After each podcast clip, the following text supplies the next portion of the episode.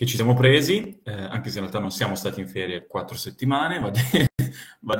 detto. Eh, diciamo, ognuno prende anche l'estate per pensare un po' a diverse cose e abbiamo usato questa, questa pausa anche per ragionare sulle prossime evoluzioni di, di Brad, su quello che rilasceremo tra qualche tempo. E, ehm, quindi ragionando su, su, cosa trattare questa sera insieme ad Andrea, mentre Alberto è ancora fortunatamente in ferie, no dai vabbè l'ha fatta in ritardo, quindi semplicemente sta andando dopo. Eh, quindi per non parlare di, di, vacanze, per non parlare del, di quello che sarebbe stato il compleanno di, di Freddie Mercury e per non trattare la annosa campagna elettorale che è settembrina, eh, direi che potremmo prendere spunto da quello che tutti stanno vedendo in questi mesi, che si sta eh, vedendo quando arrivano le famose letterine a casa, ossia l'aumento delle bollette. non so, tra tutti questi argomenti Andrea ne hai uno di preferenza oppure vuoi ragionare su, su un altro argomento a piacere, diciamo? No, direi che va bene anche perché gli spunti già solo sul caro bollette sono notevoli perché credo che non ci sia rimasta una bolletta negli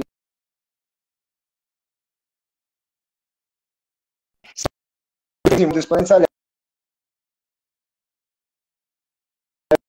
alcune delle materie energetiche come il titolo oggi direi che possiamo andare parlare l'argomento del, del gas, eh, in particolare il gas naturale, quindi siccome negli Stati Uniti il gas è la gasolina, quindi il, eh, diciamo la, la benzina, la, per evitare questi fraintendimenti parliamo di gas naturale. Quindi mh, forse potrebbe essere utile che Andrea ci dicessi quello che è il, diciamo, l'ambiente in cui ci, ci presentiamo, quindi di cosa stiamo parlando da un punto di vista economico per quanto riguarda il gas. Sì, esatto, eh, mi collego su un attimo alla battuta che abbiamo fatto prima, ma eh, perché effettivamente in questo momento comunque il prezzo del, dicevamo di tutte le bollette che sono aumentate di, di costo, ma perché c'è anche un motivo logico, nel senso che in questo momento il prezzo del gas, il prezzo della luce sono comunque in qualche modo collegati e quindi l'uno è un pochettino l'altro, ma arriviamo verso la fine della diretta a cercare di capire come si muove, oggi ci, concentreremo, ci concentreremo su quello del, del gas. Prima di arrivare a come, si, a come è influenzato, a come si forma il prezzo del, del gas,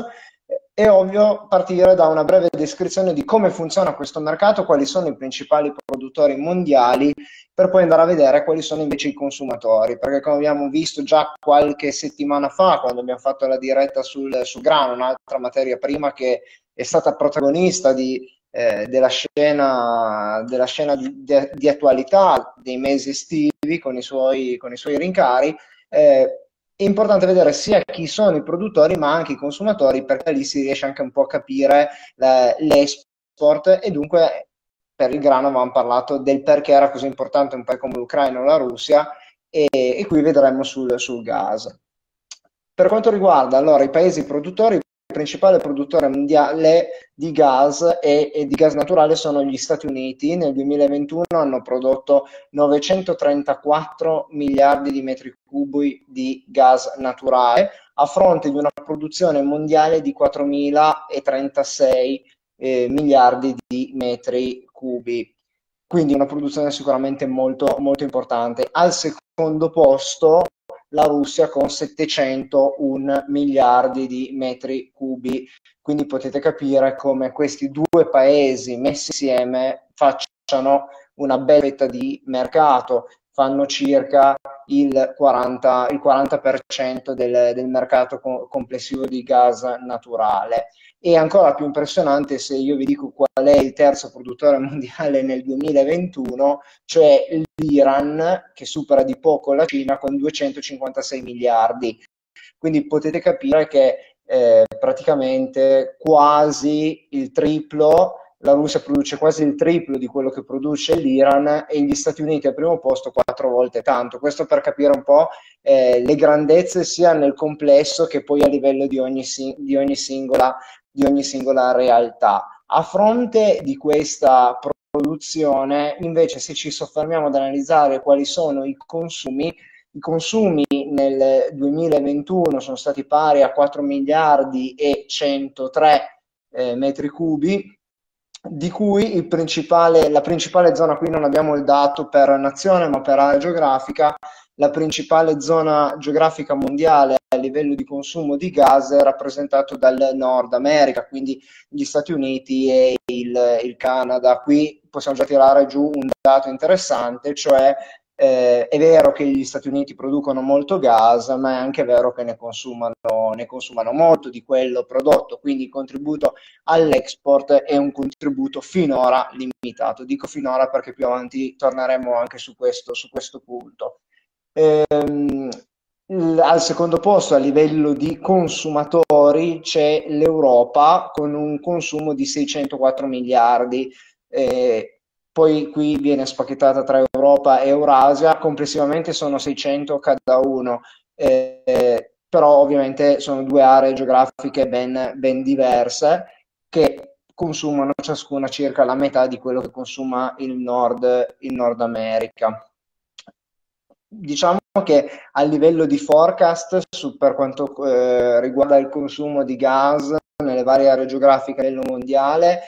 a seguito anche dei fatti che stanno accadendo oggigiorno, si prevede una discesa leggera dei consumi di gas a livello mondiale, però sempre ovviamente ancora superiore ai 4 mila miliardi di metri cubi nel 2022 e di una sostanziale crescita ma molto limitata sino al 2025. Questo diciamo sono un po' il, il, quadro dei paesi produttori, dei paesi consumatori e le previsioni di consumo per gli anni a venire. Poi ovviamente queste stime sono state elaborate in questi mesi ma come ben sappiamo anche notizie di, di oggi eh, purtroppo siamo all'interno di una situazione per cui le dinamiche cambiano di giorno in giorno, le notizie si evolvono di giorno in giorno e ovviamente decisioni politiche possono avere, in questo caso hanno anche ricadute economiche e ricadute per quanto riguarda sia la produzione che il, che il consumo di, di, gas. Sì, mm, è molto, molto interessante, secondo me, eh, sono molto interessanti alcuni aspetti che, eh, che c'è descritto. Il primo, eh, che eh, appunto gli Stati Uniti vanno tantissimo in, in autoconsumo, no? Quindi in realtà ne producono tantissimo, ma la stragrande maggioranza di quello che sono andati a produrre va eh, diciamo in, au- in, autoconsumo direttamente negli Stati Uniti. Mi ha sbalordito un po' la... Ah, no, vai pure Andrea. No, dicevo esatto, poi prima ho detto un finora, perché come riportato anche da diversi analisti, eh, la, questa guerra tra Russia e Ucraina e le conseguenze geopolitiche ed anche economiche tra Occidente e Russia eh, potrebbero o comunque stanno cambiando un pochettino le cose, nel senso che eh, come ben sappiamo l'Europa, soprattutto l'Europa occidentale, era fortemente dipendente e collegata dal gas russo per ragioni politiche, ma anche per ragioni di vicinanza, perché il, il gas, come tutte le altre materie prime commodity, ma in modo particolare il gas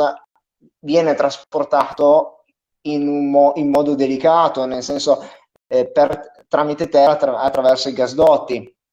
Qualora invece non ci sia il gasdotto, ecco il trasporto e la logistica è molto più complicato, soprattutto per elevati volumi. Motivo per cui l'export di gas naturale dagli Stati Uniti all'Europa era molto limitato. Situazione che dicevo sta cambiando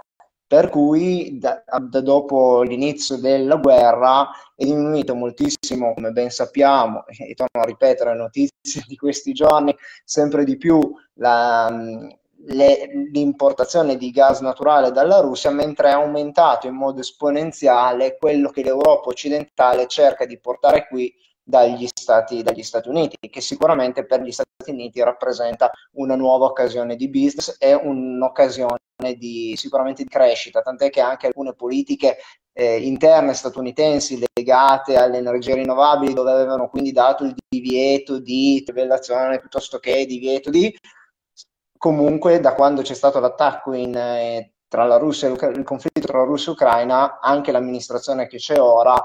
ha comunque cambiato idea su alcune cose per cercare di incrementare il più possibile la produzione e l'estrazione di gas naturale, tra le altre materie energetiche. Beh, sicuramente eh, l'impatto è, è, importante, nel senso che eh, qualsiasi bene o servizio, quando diventa fondamentale per mutate situazioni eh, anche geopolitiche, a quel punto chiunque ha o chiunque può fornire quel bene o servizio cerca di produrne il più possibile perché ce n'è carenza sul mercato. Ergo, ci sono problematiche con la Russia e l'Europa, in particolare un'economia enorme, e sta cercando gas,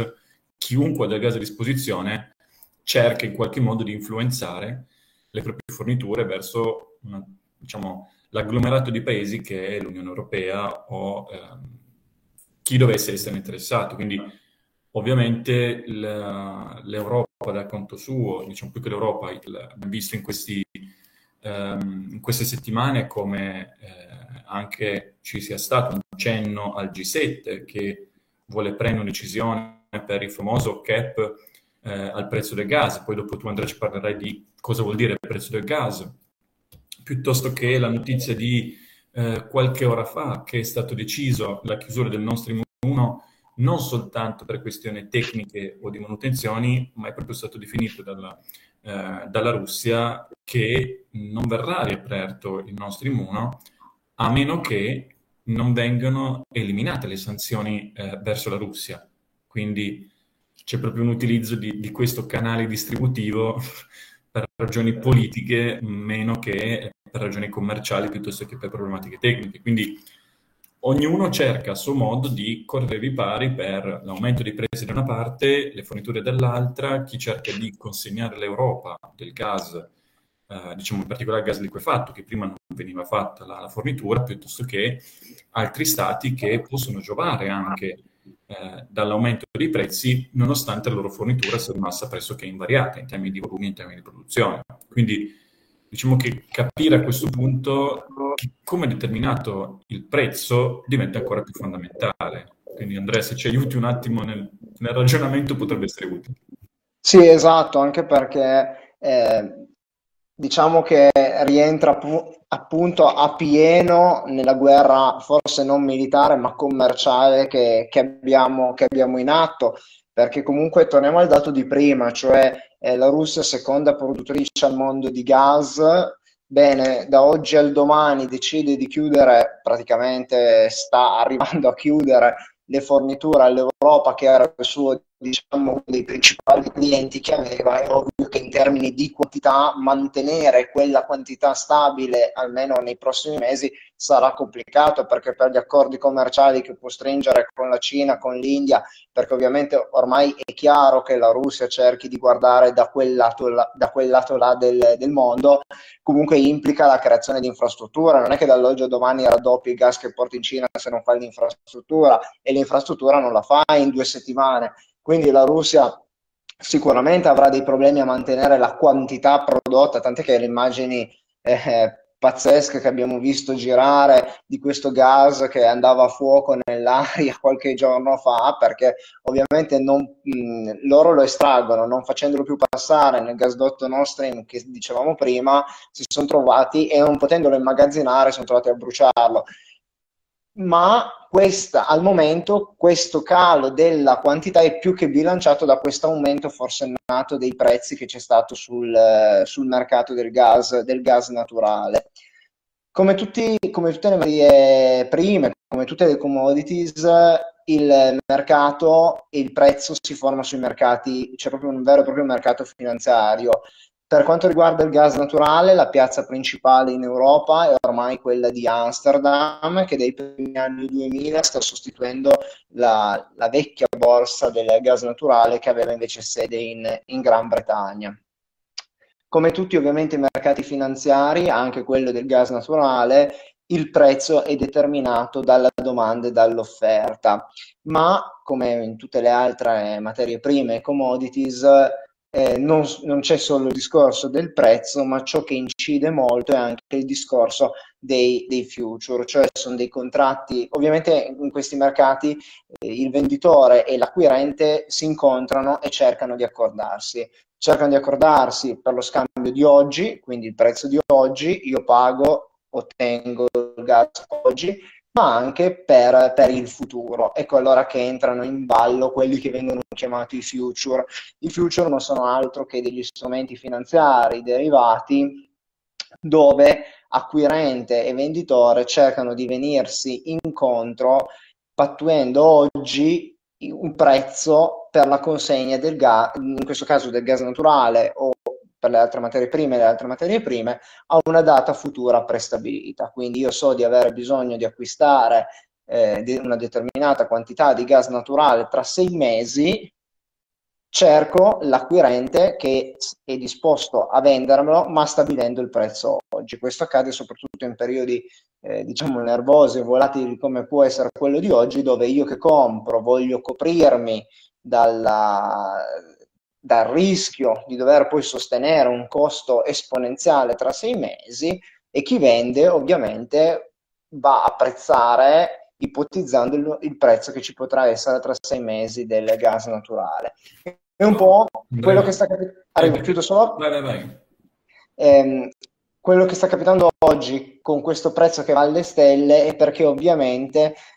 nei giorni scorsi, comunque da un mesi, barra settimane che si odora di questa riduzione di, eh, di gas importato dalla Russia, per cui si, in, sui mercati si va a apprezzare il fatto che in autunno e nel prossimo inverno il gas possa scarseggiare, come sappiamo bene, se il gas scarseggia, quindi l'offerta diminuisce e la domanda sale, il prezzo tenderà a salire. Motivo per cui quando oggi uno vuole andare a stipulare il prezzo per l'acquisto di domani, è ovvio che c'è una gara al rialzo proprio per questo motivo, che è il meccanismo inverso che eh, anche lì se parlava in tutti i telegiornali durante il Covid ha coinvolto il mercato del petrolio, dove, compra- dove c'erano questi contratti di future a 3-6 mesi col prezzo al barile in negativo che era sceso sotto lo zero, non so se vi ricordate. Sì, sì, eh, era secondo me una spiegazione fatta, fatta molto bene. Le, due, due, ragionamenti. È logico che ehm, a questo punto eh, cambiano le, il modo di, di, vedere anche quello che viene dichiarato da una parte dell'Unione Europea e dall'altro dalla Russia quando si tratta di, di andamento dei prezzi, perché eh, è logico che eh, quello che tendono a dire i, diciamo, a Bruxelles eh, è guardate che comunque comuni- viene comunicato al mercato che comunque siamo già all'80% delle necessità e degli stoccaggi in anticipo rispetto a quello che accadeva negli altri anni. Questa dichiarazione di una parte. La Russia risponde, sì, ma quegli stoccaggi ti bastano per due mesi. Quindi entrambe le parti cercano di influenzare quello che è appunto il percepito del mercato. Quindi da un lato una rassicurazione, quindi che cerca un po' di far calmierare un attimo l'andamento del prezzo, dall'altra c'è una controparte che dice sì è vero, ma in realtà, quindi cerca esattamente di ribaltare la situazione andando a dare delle informazioni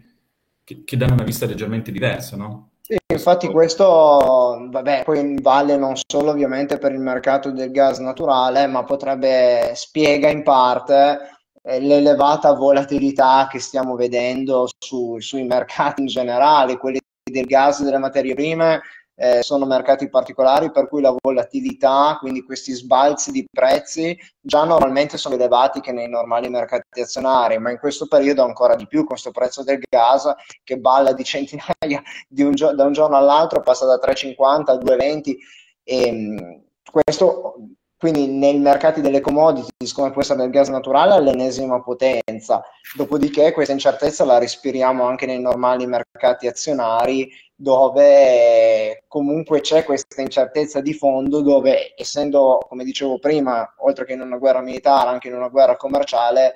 eh, non sappiamo bene come stanno davvero le, le cose No, chiaro,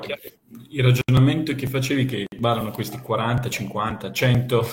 euro a megawattora, quando in realtà il prezzo prima di, che si partisse così per la tangente era intorno ai 20, 25, quindi proprio il valore assoluto era 20-25 euro a megawattora, ora stiamo parlando di scostamenti ben superiori a quello che era il prezzo finito non tanto, non tanto tempo fa. È ovvio che poi questo si ripercuote sull'economia reale e poi esatto. sui mercati azionari. e questa senso... è l'altra domanda di fatti che volevo farti, cioè per atterrare un attimo diciamo nelle nostre tasche o comunque nei ragionamenti che poi deve fare un investitore e nell'economia reale. Eh, esatto, nel senso ovviamente tutto questo incide, incide innanzitutto da un lato l'incertezza, perché se io ho dei prezzi delle materie prime, materie energetiche che mi cambiano così di brutto in così poco tempo, posso coprirmi da tutti i rischi che voglio, ma non sarò mai coperto a sufficienza. E quindi corro il rischio magari io di fare prezzi che poi risultano completamente sbagliati perché i costi che io pensavo di sostenere si sono rilevati essere 10 volte più alti di quelli che io prevedevo perché mi si sono cambiate le carte in tavola nel giro di, di un giorno. Questo ovviamente ha uh, ricadute sia sui consumatori che sulle, che sulle imprese. Eh, in parte proprio dalle materie energetiche e dalle materie prime eh, deriva questa elevatissima inflazione che abbiamo, che un anno fa qualcuno ci si è raccontato questa storia qui, ridavamo tutti perché arrivavamo da 12 anni dove le banche centrali pur di creare l'1% di inflazione non sapevano più cosa fare, passati all'8-9%, così, e, e sicuramente anche il dato di luglio che era migliorativo aveva beneficiato del fatto che avevamo avuto un attimo di tregua sulle materie prime e sulle materie energetiche. Quindi qua capite subito l'impatto, anche perché ovviamente sia l'energia che le materie prime sono la base di tutto. Un forte aumento di, due, di questi due elementi aumenta sicuramente il costo del prodotto e da lì genera inflazione, da lì genera la necessità delle banche centrali di riportare la situazione inflativa sotto, sotto controllo e da lì stiamo assistendo ai cali che ci sono sui mercati azionari dove si sconta sì l'aumento dei tassi delle banche centrali che rendono di per sé più interessanti il mondo obbligazionario dopo anni di rendimento praticamente nullo e dall'altra iniziano a scontare una probabile recessione dell'economia reale che potrebbe presentarsi nei prossimi, nei prossimi mesi perché eh, è ovvio che un'elevata inflazione, di, se non aumentano anche stipendi, pensioni e redditi in generale, eh, dopo un paio di mesi a lungo andare comunque incide sui consumi e quindi ovviamente la crescita, se non è abbastanza robusta, viene, viene intaccata. Sì, difatti, ehm, cioè, secondo me questi aspetti che ho descritto oggi sono, sono molto importanti e eh, diciamo, ci fanno sempre più capire qual è il contesto eh, in cui viviamo, che non è soltanto bene, la bolletta che leggo, ma ci sono tutta una serie di, eh, di argomenti collegati che poi fanno modificare l'andamento dei, dei prezzi, eh, in questo caso del gas. Esatto, perché eh. tu pensa, aggiungo solo questo, eh, sicuramente, come dicevo prima, la, il potere di acquisto delle famiglie e dei consumatori eh, tende a diminuire se non c'è un aumento ovviamente del reddito pari, almeno pari all'aumento del, della spirale inflativa. Ma anche pensiamo al discorso delle aziende che si vedono magari poi ridurre i fatturati e quindi dover ridurre anche magari l'organico a disposizione, quindi il tema della disoccupazione, torniamo in tutta quella spirale che ci ha accompagnato, ci ha accompagnati nel dopo, post, 2000, post 2008 da cui siamo usciti tanto faticosamente. Poi per ora i mercati scommettono una recessione più veloce, però ovvio che come diciamo sempre qua si parla di aspettativa, quindi di variabili soggettive, i dati certi non, non ce ne sono. No, no, è no, appunto è... così. Io volevo un, attimo andare in chiusura della, della diretta eh, dicendo che eh, ovviamente abbiamo raccontato quali sono alcuni dei fattori che hanno influenzato e che stanno influenzando tuttora il prezzo del gas naturale. Eh, si sta parlando in questi giorni di altri due temi molto importanti che potrebbero avere ricadute su questo argomento, dove da una parte eh, c'è la Francia con Macron che dichiara di voler eh, riattivare i, i, reattori per diciamo, aumentare la produzione di eh, energia eh, da fonti nucleari eh, quando in Italia abbiamo fatto delle votazioni contro, quindi ci sono paesi che vanno con decisioni molto diverse l'uno dall'altro. E eh, secondo me è passato un po' in sordina, probabilmente, ma mh, mm, non deve essere così, eh, l'attacco informatico che è stato fatto al GSE. Il GSE è un, diciamo, un, un ente molto importante in Italia per quanto riguarda l'energia, quindi un attacco informatico fatto a questo ente mh, deve fare rizzare un po' le antenne, perché comunque sono anche eh, soggetti che vengono interessati eh, dall'andamento dei prezzi eh, energetici. Ehm, direi che andiamo in chiusura perché ce ne sarebbe di nuovo da parlare t- tantissimo eh, su questo tema del gas. Speriamo di, eh, di aver passato qualche, qualche, messaggio interessante o comunque qualche spunto di, di, riflessione che può tornare utile anche a voi. E, um, Andrea, se non ci sono altre cose che magari volevi aggiungere. No, io direi che tutto quello che devo dire l'abbiamo detto e sicuramente quello che stavi annunciando tu in chiusura merita di essere approfondito.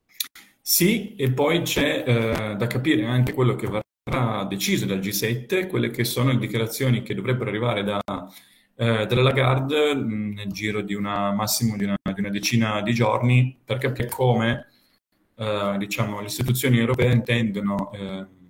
decidere in merito a price cap piuttosto che altre decisioni. Quindi non è un argomento che chiudiamo sicuramente oggi e ci toccherà riparlarne un'altra volta o altre volte in base a come evolve la situazione. Bene a tutti, eh, allora mh, mm, saluto a tutti, grazie Andrea di, di, tutto quello che ci hai detto, di come ci hai informato anche, anche questa volta e cominciamo noi, stay bright. Ciao!